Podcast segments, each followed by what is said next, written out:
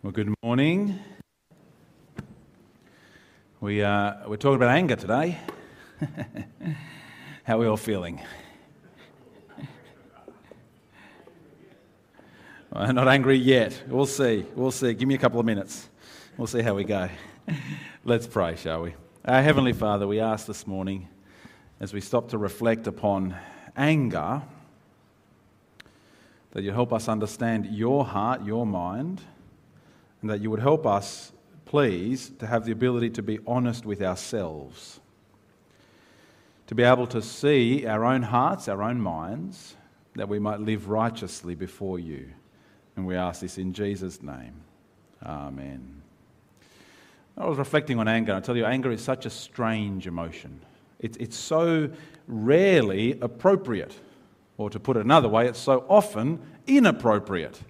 I was thinking about the other emotions, right? Joy. Usually we feel joy appropriately. You feel joy over a happy thing, a glad thing, a, a baby is born, a wedding happens, a, a friend gives you a gift, uh, you get a promotion at work. Good things bring us joy. Of course, it is possible to have joy in the wrong things. Uh, our perverse pleasure when something bad happens to other people kind of gives that away very quickly. Uh, that the whole genre of slapstick comedy is predicated on bad things happening to other people. But by and large, we feel joy appropriately. Sadness. Usually, we feel sad about sad things a death, a loss, a mishap. Even fear, we tend to be afraid of things that have some level of danger to them. But anger seems to so often be inappropriate. It struck me last week. I was washing up. And as often happens in my household, there was food left on a plate, you know, the scraps of the, the crusts that must not be eaten or whatever it was, right? And so I turned to put it in the bin. The, the bin in our kitchen is be behind the sink, and I was scraping the food off. And as I finished scraping, Edwina, my wife, walked past behind me, talking to the kids. And I turned to go back to the sink and bumped into her. Oh, I'm sorry, love, you know, keep going. Got, got back to the sink. And I realized as I got back to the sink that I was angry. You know, you know that little flash that happens, that little moment of kind of, oh, how dare you bump into me? Can't you see that I'm doing a job here? Can't you see that I'm helping the family? Can't you see that I'm doing good? And, and you should have been considerate of me that I didn't have to bump into you as I turned around.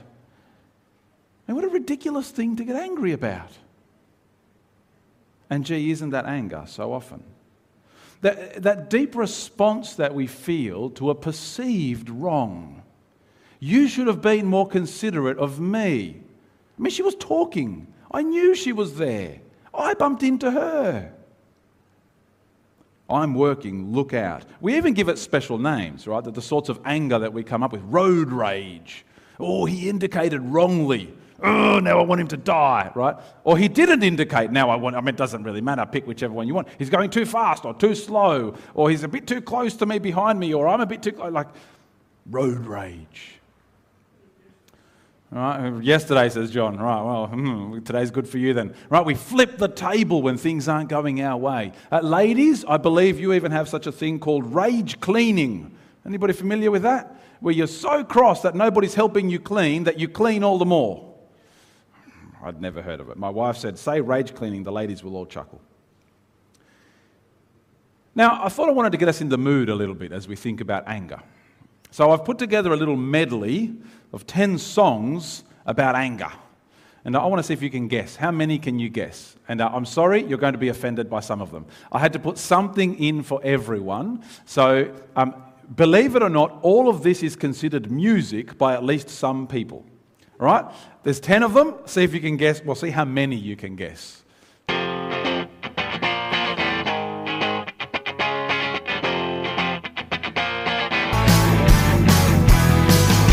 Propitiation. God's anger turned away.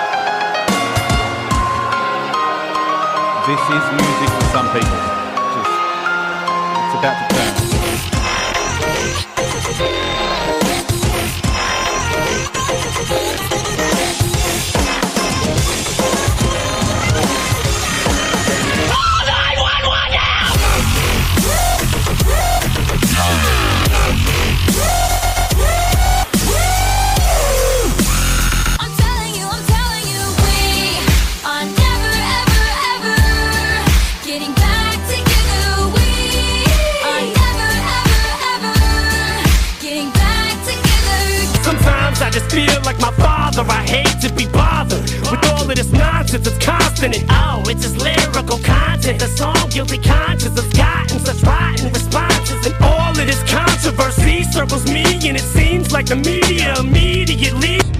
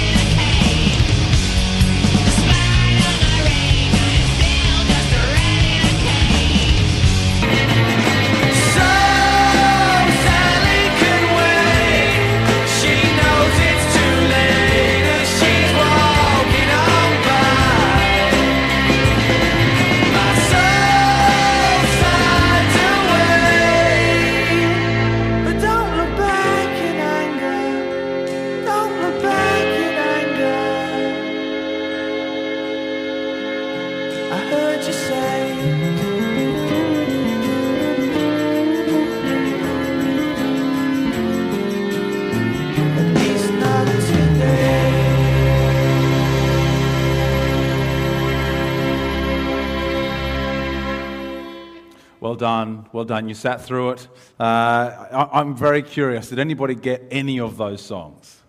I mean, you had the first one, right? Smells like Teen Spirit. That was the, the Nirvana. Here you go. Here you go. I'll, I'll put the answers up because otherwise it'll bug you for the rest of the morning. Uh, you may or may not recognize any of those. If you're at home, I'm sorry, I can't control the thing to put the answers up. You'll have to play along or uh, make sure you pay attention to our social media and we'll put the answers up on there somewhere.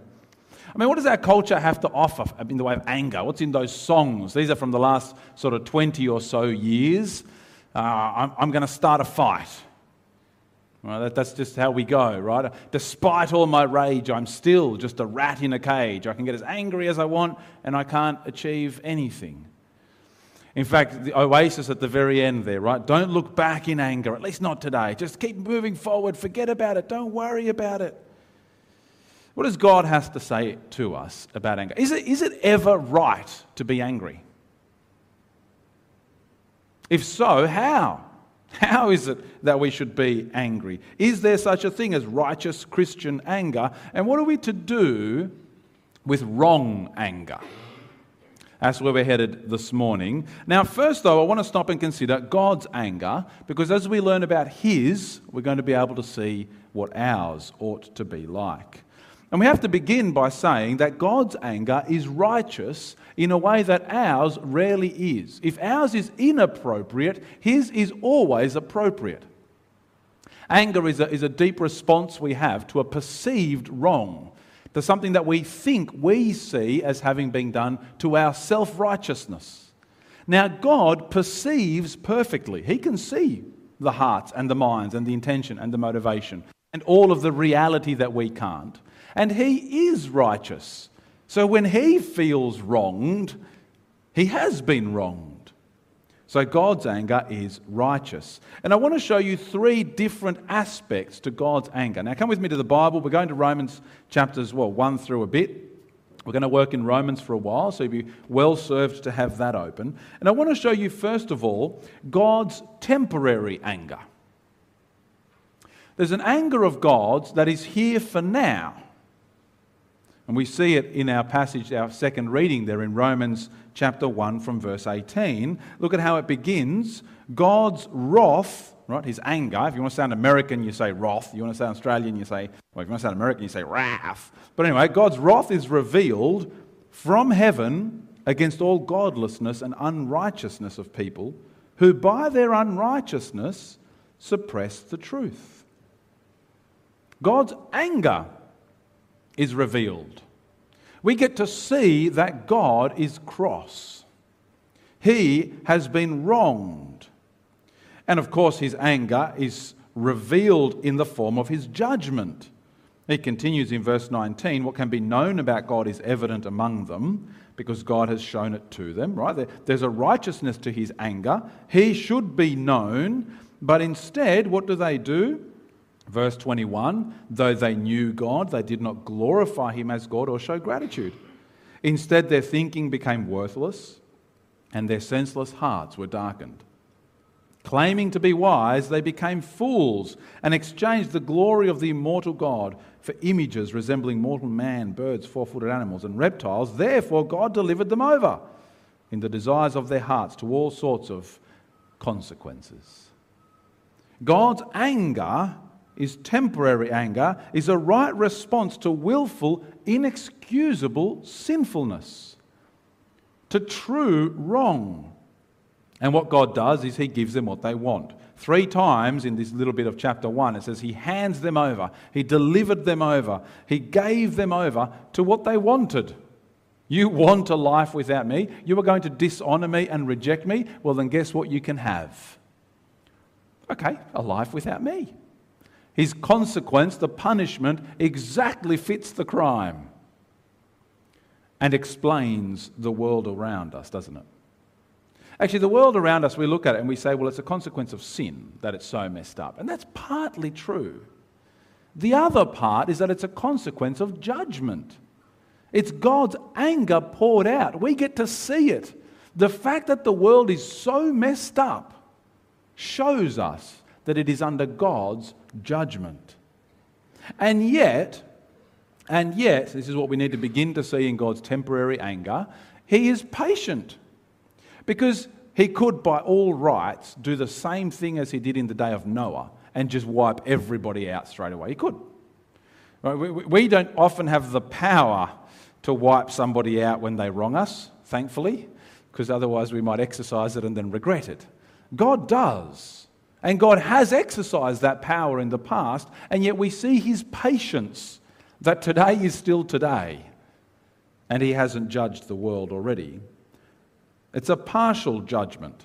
He hasn't fully meted out justice. That's still to come. Now, these last two points are very important that, that, that, this, that God's anger is patient and partial. We're going to come back to it in a moment in our third point. But we see, even in his anger, God is merciful and loving. I don't know if that describes our anger very often, does it? So, God has a temporary anger, but there is a permanent form of expression of God's anger to come. Come down to chapter 2 in Romans, chapter 2 and verse 5. Romans chapter 2 and verse 5 says, Again, God is being patient. You are without excuse, he says in verse 5, because of your hardened and unrepentant heart, you are storing up wrath, again, anger, for yourself in the day of anger, when God's righteous judgment is revealed. He will repay each one according to his works eternal life to those who by persistence in doing good seek glory, honour, and immortality but wrath and anger to those who are self seeking and disobey the truth while obeying unrighteousness. Right now, God is being patient in his anger, but the day of anger, of wrath, will come when it is fully revealed. Again, remember, it's righteous. Even the very word anger kind of makes us feel a little bit uncomfortable, right? To talk about God's anger being fully revealed. Kind of, oh, really? But it's righteous anger against sin. Some people have used verses like these to call God a monster. How could he be so angry, so wrathful, so full of vengeance and judgment? Well, the reality is that the monster is the one who leaves evil unpunished. That's the monster. The one who lets wickedness just go by. Yeah, that's okay. You can do whatever you want. That's not a problem. No, God's permanent anger will come when each one will be rewarded. And that's the slightly ironic use of the word rewarded there for what they have done judgment and condemnation for eternity. So there's a form of God's anger that we see now in the world. It's temporary, but it explains our messed up world. There's a form of God's anger that is permanent and will come at the day of Jesus' return. And yet, there is also a third aspect to God's anger, which is his love in the midst of anger. Come over to Romans chapter 3, the next chapter. Romans chapter 3 and verse 21. As we read these words, up now, apart from the law, the righteousness of God has been revealed Verse 22 The righteousness of God is through faith in Jesus Christ to all who believe, since there is no distinction. All have sinned and fall short of the glory of God. They are justified freely by His grace through the redemption that is in Christ Jesus. God presented Him as an atoning sacrifice in His blood received through faith. Now, there's some fairly technical words there an atoning sacrifice. Uh, you might have heard in our song medley Colin Buchanan singing big words that end in shun. And the second one, this was the second of the songs there, and he says propitiation. What a word to teach children, hey? But what does it mean? What is propitiation? God's anger turned aside. The atoning sacrifice is the one that takes God's anger and turns it aside so that it falls on Jesus, not on us. God's anger is amazing because, in the middle of this massive judgment upon the most wicked of people, there is love. As He takes on Himself, God's righteous anger is turned aside by His own righteous sacrifice. It's very different to our anger, isn't it? We demand our rights. I have been wronged. Fix it. Pay me back. I want recompense. You do what's needed to restore the relationship. Whereas God, even in the middle of this anger, sacrifices himself in love to seek good. Right, there's, there's the quick snapshot of God's anger in the Bible. Temporary, poured out on the world now, permanent to come at the day of judgment. And yet, even out of his anger, there is love as he takes his own wrath and pours it out on his own innocent son for us. Well, knowing God's anger, what does the Bible say about ours? I want to tell you four points. Here's the first one. First point about our anger is it's not right. If God's was righteous, ours pretty much never is. If, if anger is this deep felt response at a perceived wrong, it's about our own self righteousness. It's about my own sense of what is right and what is wrong. And every single one of us, our moral compass is marred by sin. So, always when we are reacting in righteousness or self righteousness to something that someone has done to us, it's always a bit skewed. It's always a bit off. Let alone the fact that we can't really perceive everything that's going on. Let me just show it to you in a couple of parts in the Bible. Um, Psalm 37, verse 8. I'll read it, don't worry looking it up. Psalm 37 and verse 8 says, Refrain from anger and give up your rage. Don't be agitated, it can only bring harm. For evildoers will be destroyed, but those who put their hope in the Lord will inherit the land. Well, the implication is you give full vent to your anger and you will end up with the evildoers. No good will come of it. Don't do it. Or James chapter 1, all the way over in the New Testament, James 1, verse 19, he says, My dear brothers and sisters, understand this. Everyone should be quick to listen, slow to speak, and slow to anger. For, and listen to this verse, human anger does not accomplish God's righteousness. You want to live a righteous life? You want to be hungry for God's life? to live his way, human anger does not accomplish God's righteousness. Our anger is quick, just bumping into someone on the way back to washing up. God's is slow. Our anger is always selfish to some extent. I feel wronged. Whereas God's anger is righteous. Our anger can never propitiate by innocent sacrifice. We can never truly right it, whereas God can. I tell you what, our anger feels righteous. It feels righteous. They've done the wrong thing. Whereas God's anger is righteous. There's the first thing the Bible says about our anger it's not right. And yet, the second thing that the Bible says about our anger is that it can be right. it can be right. There's this fascinating event that happened in the history of Israel just before Saul became the king. I don't know how well you know your history. It really doesn't matter if you don't. But Saul was the first king of Israel. And he was very, very recalcitrant. He really didn't want to. Did not. He was a, he was a complete wussbag. And there came a moment where the people were like, well, he's meant to be our king, but he's just taken off back home again to look after the donkeys or whatever it is that he was doing. And the enemies of Israel attacked one of the towns and looked like they were just going to wipe it out.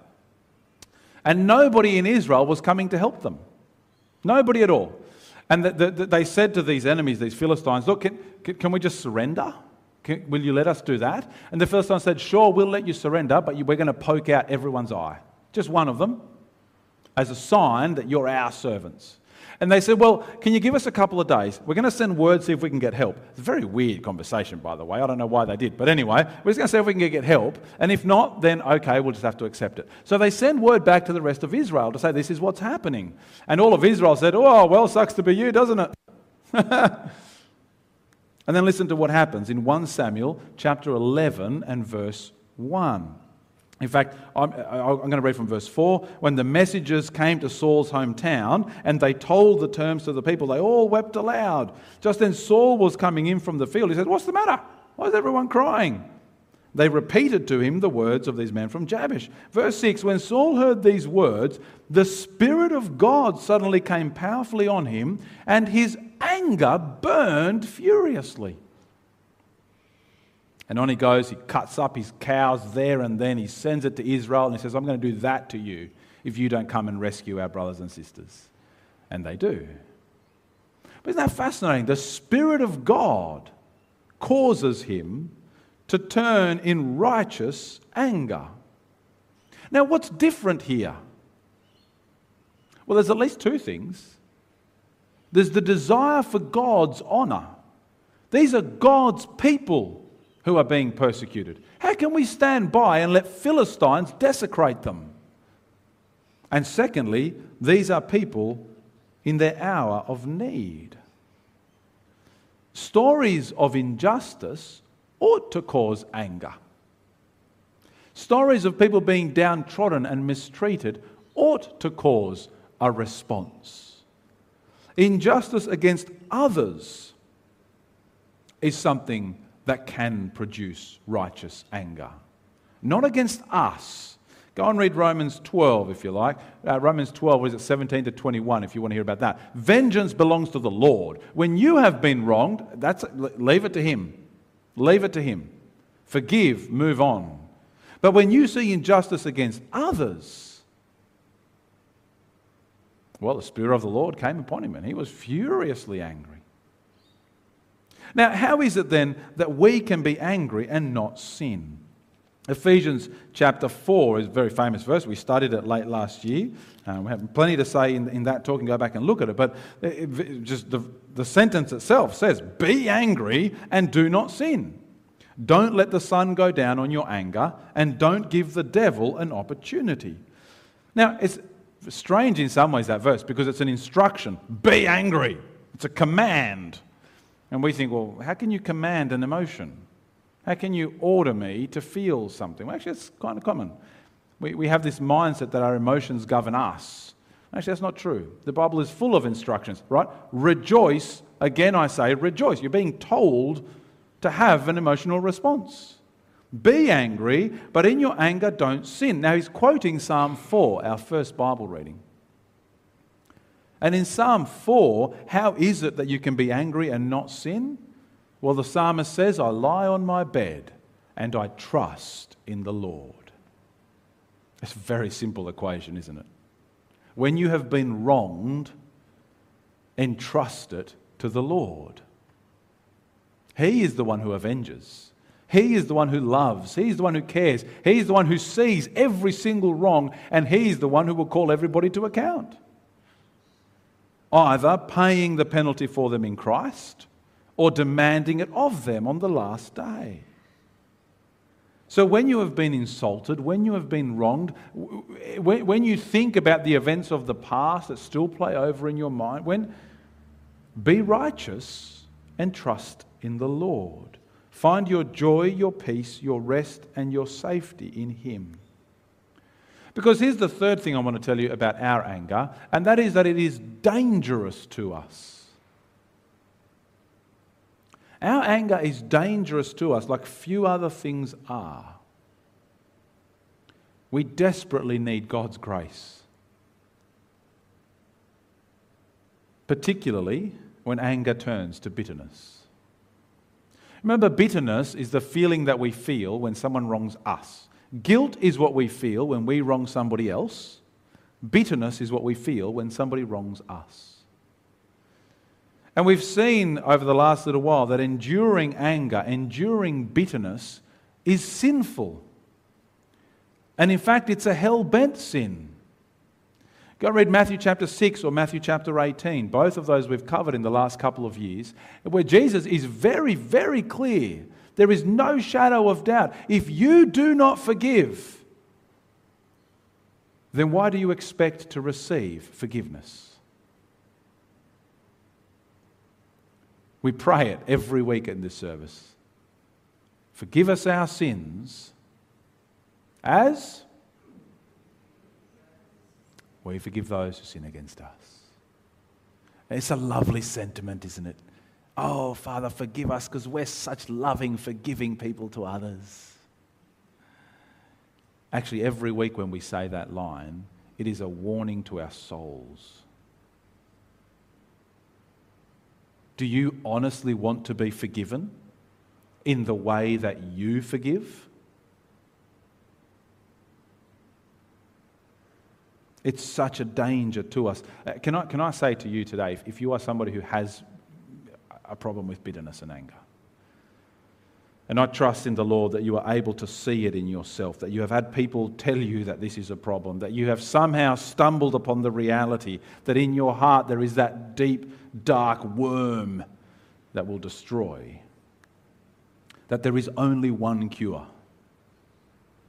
There is only one solution and that is to be a recipient of the astonishing love of Christ. To find profound amazement at how God has forgiven you. That is the only solution. To be somebody who is so overwhelmed by the grace that God has shown you. To be so sensitive to the forgiveness that has come to you that you can't help but forgive others.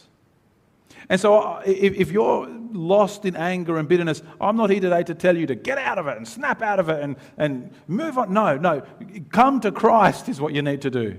Come to Jesus. Throw yourself at the foot of the cross. Cry the tears that need to be cried as you are forgiven. That the love of the Lord Jesus Christ would overwhelm you.